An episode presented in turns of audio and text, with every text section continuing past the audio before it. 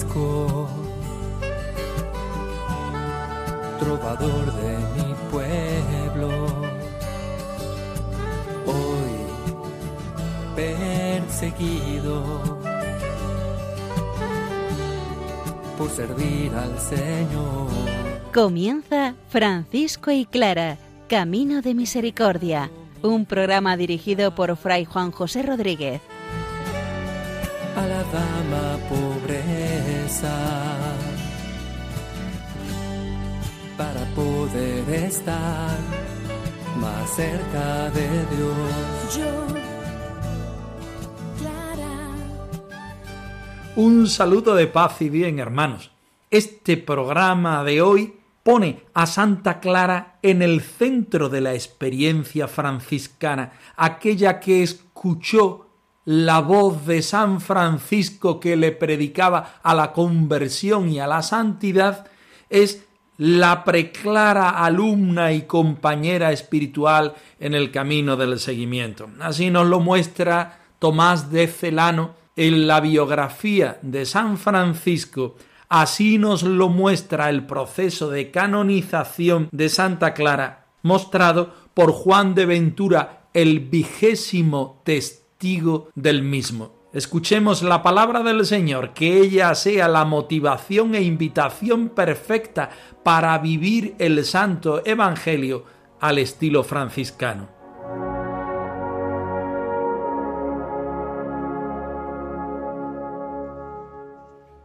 Del Evangelio según San Mateo. Habéis oído que se dijo, ojo por ojo, diente por diente. Pero yo os digo, no hagáis frente al que os agravia. Al contrario, si uno te abofetea en la mejilla derecha, preséntale la otra.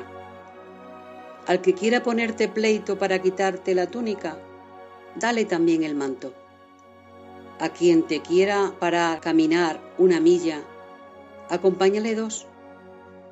A quien te pide, dale, y al que te pide prestado, no lo rehuyas.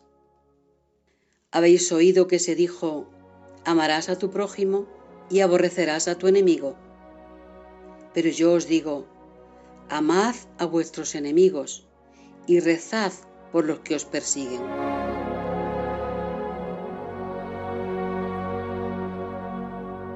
El capítulo 8 de la primera vida de Fray Tomás de Celano se titula Cómo reparó la iglesia de San Damián y del tenor de la vida de las señoras que moran en aquel lugar. Nos vamos a un viaje espiritual a la iglesita, a la capillita de San Damián, en las cercanías del pueblo de Asís. Allí San Francisco se convierte al Señor, allí prepara la morada, donde las hermanas clarisas empezarán su vida de seguimiento al Señor a estilo franciscano. Escuchamos el texto. San Damián, bello jardín de primavera,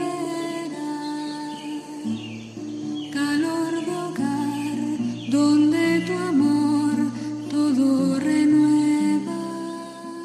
La primera obra que emprendió el bienaventurado Francisco al sentirse libre de la mano de su padre carnal, fue la construcción de una casa del Señor.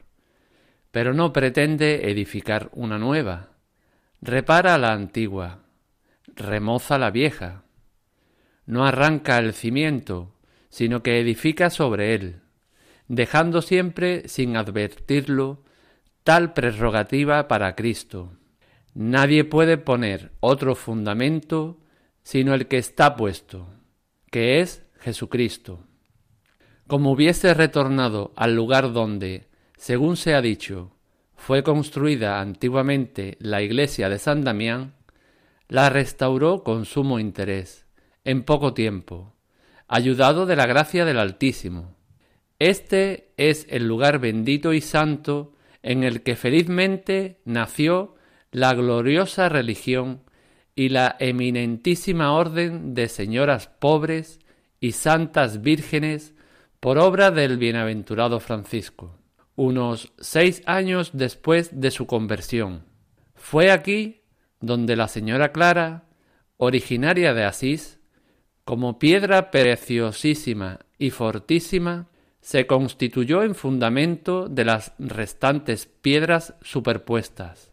Cuando, después de iniciada la orden de los hermanos, ella, por los consejos del santo, se convirtió al Señor, sirvió para el progreso de muchos y como ejemplo a incontables, noble por la sangre, más noble por la gracia, virgen en su carne, en su espíritu castísima, joven por los años, madura en el alma, firme en el propósito y ardentísima en deseos del divino amor, adornada de sabiduría y singular en la humildad, clara de nombre, más clara por su vida, clarísima por su virtud. Pobreza y humildad, trabajo y oración, seguir tus huellas, Señor, en libertad. Jesús nos habla por medio del Evangelio de San Mateo. Habéis oído que en el Antiguo Testamento se decía ojo por ojo, diente por diente. Sin embargo, ahora el Señor, desde la perspectiva del amor y de la conversión, nos dice no hagáis frente a quien os crea problemas. Si te pegan y te abofetean en una mejilla, preséntale la otra. Si alguien te presenta pleito y te quita la túnica, dale también el manto.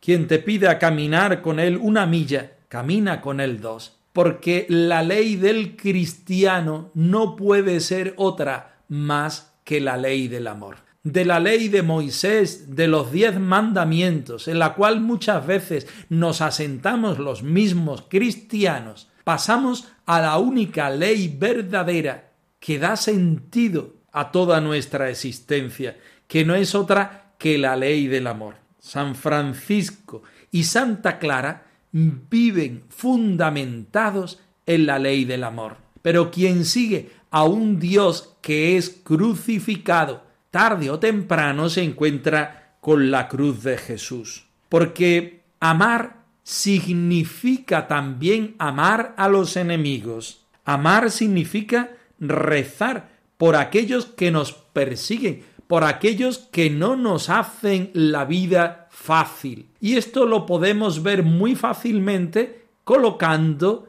estas dificultades en personas concretas. Pero muchas veces la vida de por sí ya nos muestra su cruz. Es lo que en este momento San Francisco y Santa Clara están viviendo. Ellos reconocen al Señor en una vocación hacia la vida fraterna, hacia el seguimiento radical de Jesucristo. San Francisco se ve abocado a vivir el Evangelio en unas condiciones que nunca jamás se hubiera pensado. Estamos hablando de la iglesia de San Damián donde él mismo recibió la vocación del Señor. Pero Clara llega hacia él y le dice que también ella quiere vivir esta misma experiencia, provocándole por una parte una alegría tremenda, pero creándole un problema enorme. San Francisco y sus primeros hermanos ceden la iglesia de San Damián para que Clara y sus hermanas vivan en ella. Y ellos marchan a la porciúncula a vivir los cimientos y fundamentos de la vida franciscana de los primeros hermanos. Abraza Jesús crucificado, siguiendo su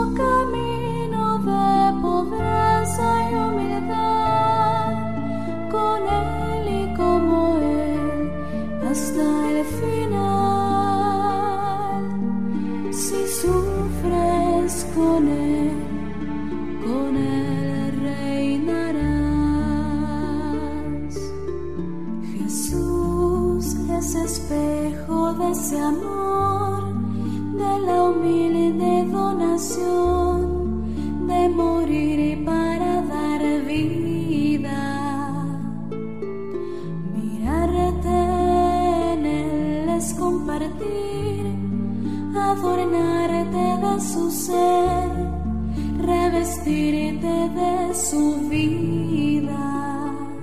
y nos vamos directamente al texto para ser lo más fieles posibles en el estudio de lo que nos cuenta Tomás de Celano. Estamos en el capítulo 8, en el versículo 18, donde el franciscano nos cuenta que Francisco de Asís no pretendía edificar una nueva iglesia, sino reparar la antigua. Evidentemente se está refiriendo a la iglesita, a la capilla de San Damián, donde estaba el crucifijo que previamente lo había llamado a la reconstrucción de la misma. No se refería tanto a la capillita como a la iglesia de los creyentes en Cristo. No arranca el cimiento, sino que edifica sobre él, dejando siempre, sin advertirlo, tal prerrogativa para Cristo. Cristo el Señor está en el centro. Cristo es el único que da sentido al edificio de la Iglesia. Fray Tomás de Celano nos presenta unas cuantas notas catequéticas para que nosotros nos demos cuenta, lectores de esta biografía, que San Francisco no quiso nunca adueñarse de nada, sino que estaba a la escucha y con disponibilidad para lo que Cristo quisiera. Cristo en el centro, porque nadie puede poner otro fundamento sino el que está puesto, que es Jesucristo, como hubiese retornado al lugar donde, según se ha dicho, fue construida antiguamente la iglesia de San Damián, la restauró con sumo interés en poco tiempo, ayudado de la gracia del Altísimo. Es Jesucristo quien llama a Francisco a reconstruir la iglesia. Y él lo hace físicamente, poniendo piedra sobre piedra. Y en la reconstrucción, nunca construcción,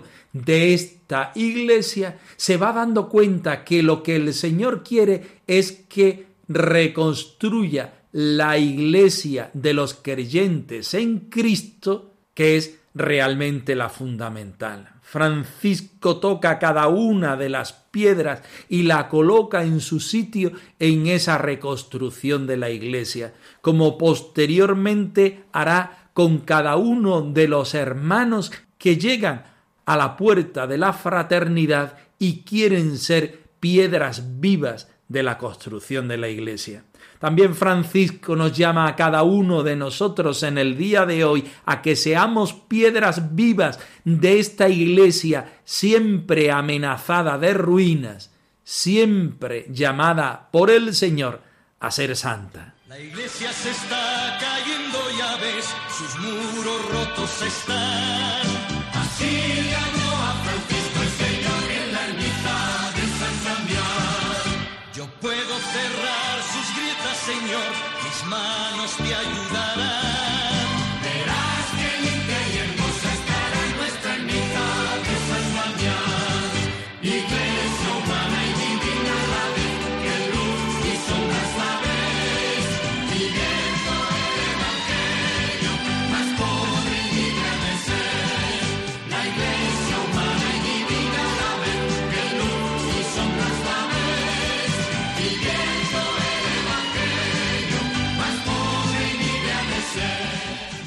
en el centro Jesucristo para todos los cristianos fundamental, evidentemente para Francisco y Clara también, el biógrafo oficial pasa a relatarnos que los proyectos de San Francisco, que bien escasos eran, porque lo único que él quería era obedecer al Señor, vivir en los caminos del Señor, estos proyectos que para él eran bastante cortos, el Señor los cambia, porque lo único que tenía claro era que tenía que reconstruir la iglesia de San Damián. Intuiría el santo de Asís que era para vivir allí en aquella iglesia. Pero el Señor le cambia la idea porque aparece clara.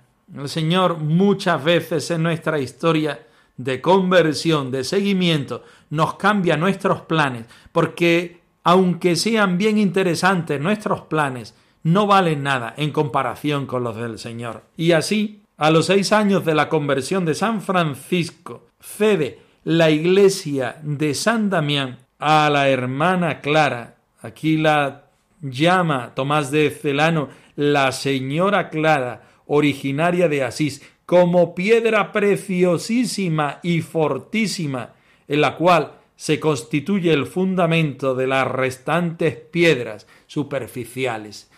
A partir de aquí hace un elenco de virtudes de la Santa de Asís, que nos sirve a nosotros, seguidores de todos los tiempos, no a ensalzarla, porque lo importante no es la persona, sino el Señor, la piedra angular de la Iglesia, sino que ella es capaz de ser reflejo de quien realmente es importante para nosotros en la Iglesia. Clara se convierte por las palabras de Francisco, que la lleva a la conversión del Señor. Cuando después de iniciada la orden de los hermanos, ella por los consejos del santo, nos dice el biógrafo, se convirtió al Señor. No se convierte a Francisco, sino se convierte al Señor. Sirvió para el progreso de muchos como ejemplo incontable,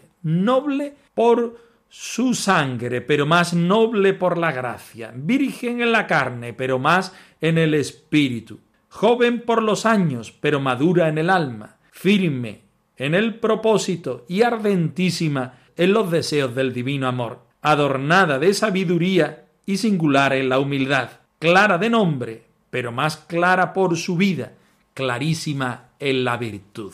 No nos quedemos, hermanos, en esta lista de virtudes que hablan de la santidad de Clara, sino sintamos la invitación a ser nosotros también en nuestro tiempo y en nuestro espacio respuesta activa y afirmativa al Señor Jesucristo, como lo fueron Francisco y Clara de Asís. Clara, sentiste la llamada del Señor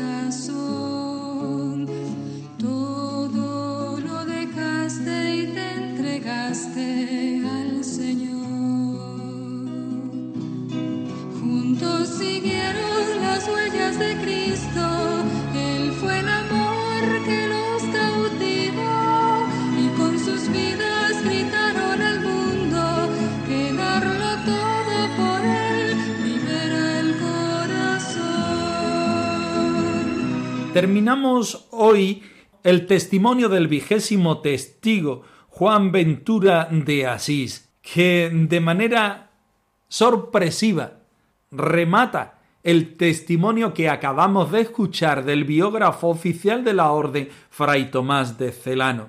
Nos habla Juan de Ventura cuando Francisco deja a Clara y sus hermanas en la capilla de San Damián y cómo la santa, después de muerta, hace un milagro con una persona. Escuchemos el texto. Claros son tus ojos al abrirlos a la vida.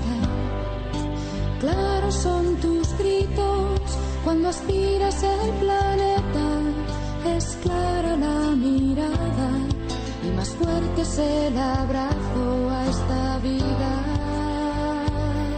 Dijo también que ayunaba y permanecía en oración y hacía otras obras piadosas como él había visto y que se creía que desde el principio estaba inspirada por el Espíritu Santo. También declaró que la dicha Madonna Clara, cuando oyó que San Francisco había elegido el camino de la pobreza, decidió en su corazón hacer también ella lo mismo, y así San Francisco la tonsuró en la iglesia de Santa María de la Porciúncula o en la de San Pablo. Y al intentar sus parientes sacarla fuera de la iglesia de San Pablo y volverla a Asís, ella les mostró la cabeza rapada. Preguntado sobre cómo lo sabía, contestó que lo oyó decir y era de fama pública. y después fue al lugar de San Damián, donde llegó a ser madre y maestra de la Orden de San Damián, y allí engendró muchos hijos e hijas en nuestro Señor Jesucristo, como hoy se ve. También dijo que de su santidad no debía dudar nadie de ningún modo, pues el Señor obraba muchos milagros por ella, como es manifiesto. Declaró también que aquel año, después de la muerte de la dicha Madonna Santa Clara, vio llevar atado con cuerdas al sepulcro de la dicha Santa Madonna Clara a un ultramontano, un francés, atacado de furia o bien endemoniado, y allí quedó curado. Preguntado por cómo lo sabía, contestó que vio al enfermo de este mal y que allí, ante el sepulcro de la dicha Santa Clara, sanó repentinamente. Preguntado sobre el nombre del enfermo, contestó que no lo sabía, pues no era de estas partes. Preguntado por la invocación de qué santo fue curado, contestó que había sido junto al sepulcro de la dicha Madonna Santa Clara, y esto fue público y notorio. Preguntado sobre el mes y el día en que sucedió esto, contestó que creía que fue en el mes de septiembre pasado. Del día dijo que no se acordaba. Preguntado sobre quién estuvo presente, contestó que lo vieron todos los de la plaza, y corrieron junto con él al sepulcro de la dicha Madonna Santa Clara. Clara, de la Clara, nos luz con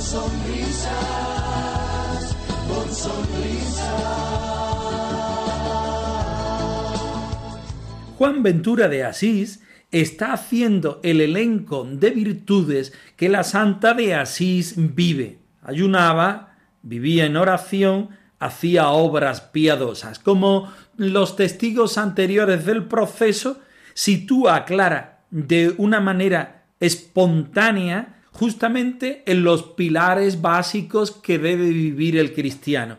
La oración, la vivencia de la caridad, el estudio, que no es otra cosa que ponerse a voluntad y a disposición del Señor. También declaró que la dicha Madonna Clara, cuando oyó que San Francisco había elegido el camino de la pobreza, decidió en su corazón unirse a él y hacerlo por el mismo camino. Y así San Francisco la tonsuró en la iglesia de Santa María de la Porciúncula. Pero más adelante, San Francisco piensa para Clara que su lugar habitual debe ser la residencia, la iglesita, la capilla de San Damián, donde llegó a ser madre y maestra de la orden, y allí engendró muchos hijos e hijas en nuestro Señor Jesucristo, como hoy podemos comprobar. El testimonio de Juan Ventura de Asís se une a la catequesis que nos da Fray Tomás de Celano, en los que llegan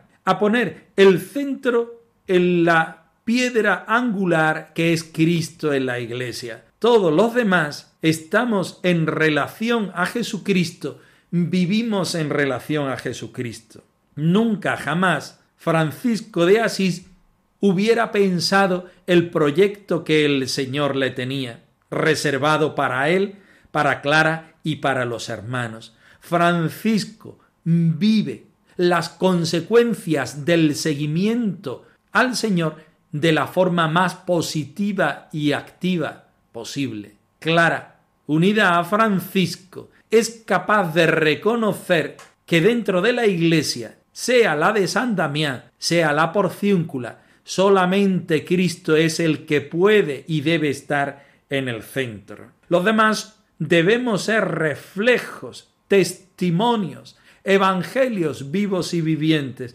haciendo, viviendo y expresando las mismas cosas que el Señor Jesucristo hace, piensa, vive y manifiesta en nosotros. Y como muestra un botón, este milagro que Santa Clara hizo después de muerta, porque sabemos que la Santa hizo muchos más. Pero Juan de Ventura nos muestra este, de aquel, de aquella persona de fuera del país que acercándose a la tumba de Santa Clara siente su protección y siente la prodigiosa conversión que solamente podemos sentir cuando nos encontramos con la persona de Jesucristo, quizá por la mediación de los santos, quizá de mano de Clara y de Francisco de Asís. También nosotros estamos hoy llamados a reproducir, a vivir el Evangelio de Jesucristo, la persona de Jesucristo. Quizás también nosotros somos invitados hoy por Francisco y Clara de Asís a que tomando sus manos seamos verdaderos cristianos. Comencemos, hermanos, porque hasta ahora poco o nada hemos hecho, como nos diría el mismo Francisco.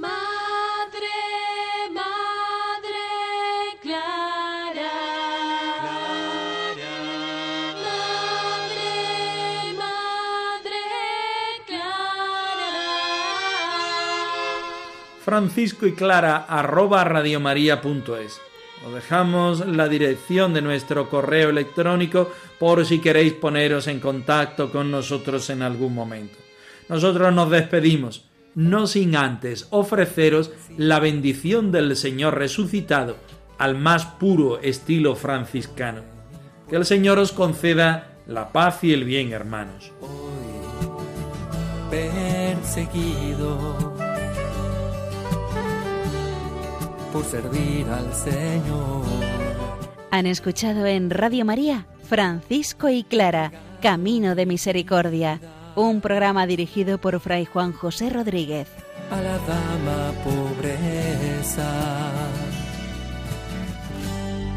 para poder estar más cerca de Dios. Yo